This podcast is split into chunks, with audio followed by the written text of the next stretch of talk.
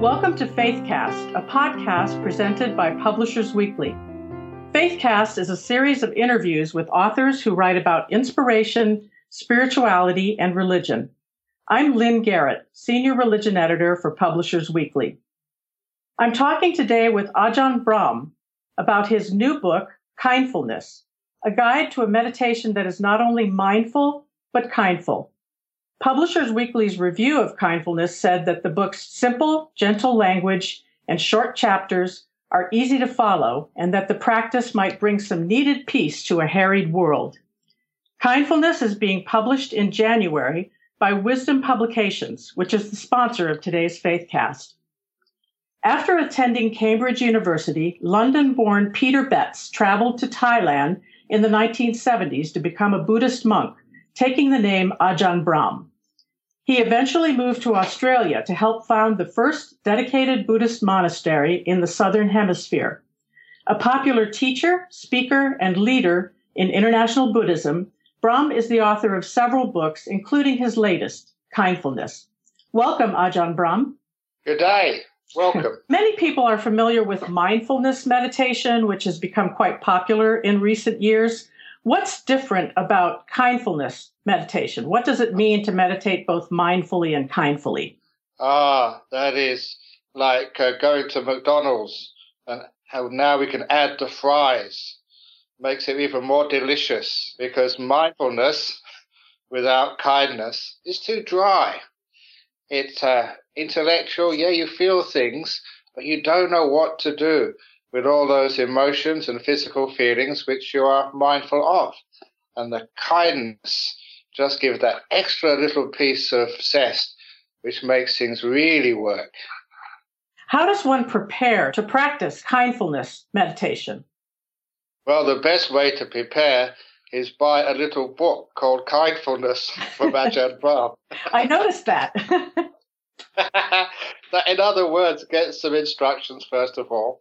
And again, when you are aware of, say, physical feelings or emotional problems, you'll notice the the uh, intensity of the stress or the peace changes. And with the mindfulness, it gives you the feedback so that you begin to notice why those emotional problems get lighter, why they get heavier. And you will find that that ingredient which makes them lighter is called kindfulness. Or kindness. That which makes it get more tense, more of a problem, is like trying to control them, worrying about them, the opposite of kind, kindness. So mindfulness plus kindness is what actually works. It relaxes you, takes away the stress, and brings you to very deep states of relaxation and emotional peace. Yeah, you write about these negative emotional states as obstacles to meditation. Can you give some specific examples and maybe talk about a strategy for, for overcoming them? Well, one of the uh, problems which I wrote about in that book was anxiety. So many people have anxiety disorders uh, in today's world. And you can be aware not just of the emotional part of anxiety, but every emotion has a counterpart physical feeling as well. So you can actually feel the anxiety, not in your emotional world, but in your body. And that's usually located somewhere in the chest. So you get to know the uh, physical counterpart to the emotion of, say, anxiety. And once you are mindful of the physical counterpart, you can do something as simple as get your hand and massage that area.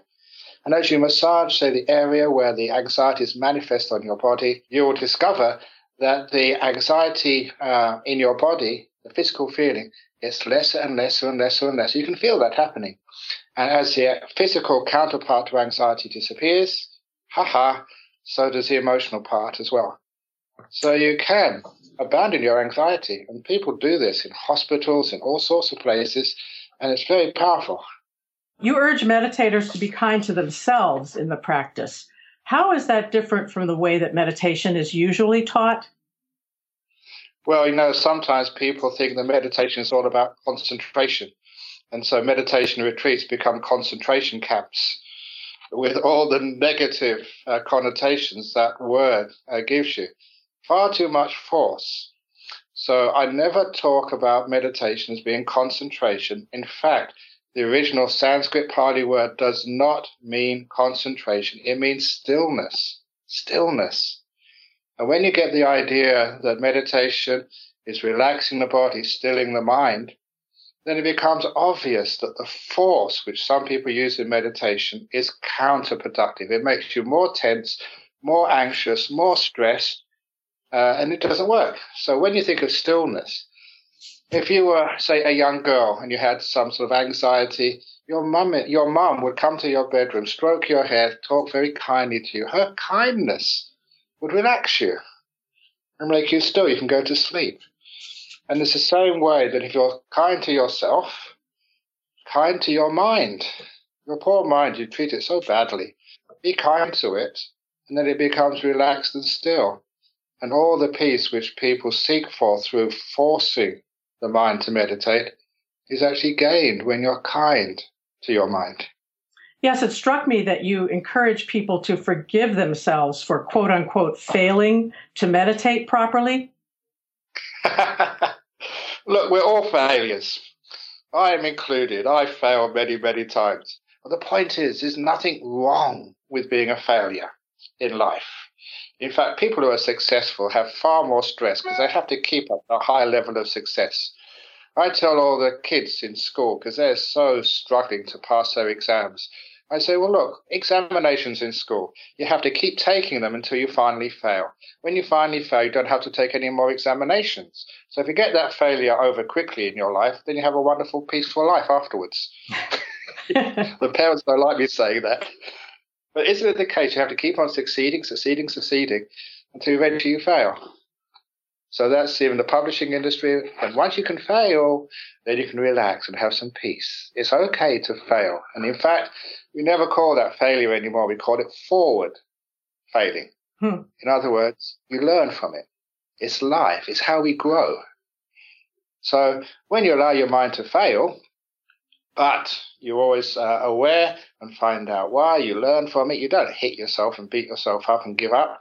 You learn, ah, I understand why it didn't work. And from that experience, from that learning, you grow. What are you hoping that the book will accomplish for people?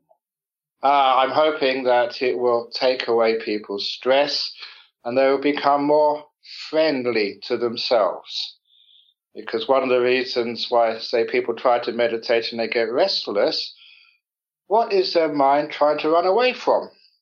They're trying to run, run away from you, the one who's meditating, because you have not treated your mind in a very good way for all these years. Always being too hard on yourself, too critical, not being kind and loving yourself.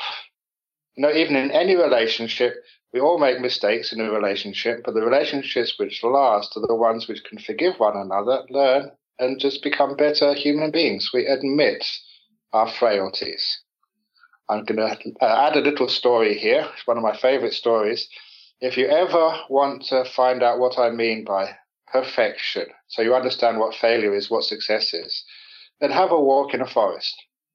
If you walk in a forest, find a perfect tree for me, one which is dead straight, not leaning to the left or the right, with all the branches in place, with all the leaves green, no yellow, brown leaves, no leaves which have been eaten by insects, and a trunk which has no scars on it. If you can find one of those, it's not a natural tree. It's probably been planted by some government. But in a real forest, all the trees are bent and crooked.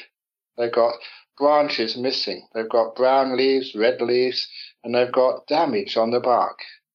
And in fact, if you're one of those trees who have been damaged, if you're damaged goods, then you belong to this wonderful forest of humanity.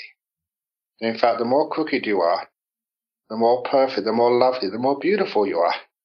When I go into the forest and the woods, I love the crooked trees, the ones with all these scars on the bark. They make them look absolutely gorgeous. The straight ones, they're not natural. So understanding that what real perfection is will also make you understand that so-called mistakes are part of life. That's what makes life interesting. And if we could only love our mistakes, to appreciate the most beautiful trees in the forest are the damaged ones, then that book would have achieved its purpose.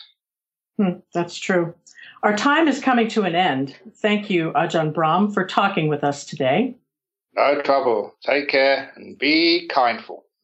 Ajahn Brahm's new book, Kindfulness, is being published in January by Wisdom Publications. Wisdom Publications is the sponsor of today's FaithCast. I'm Lynn Garrett from Publishers Weekly. Thanks for listening.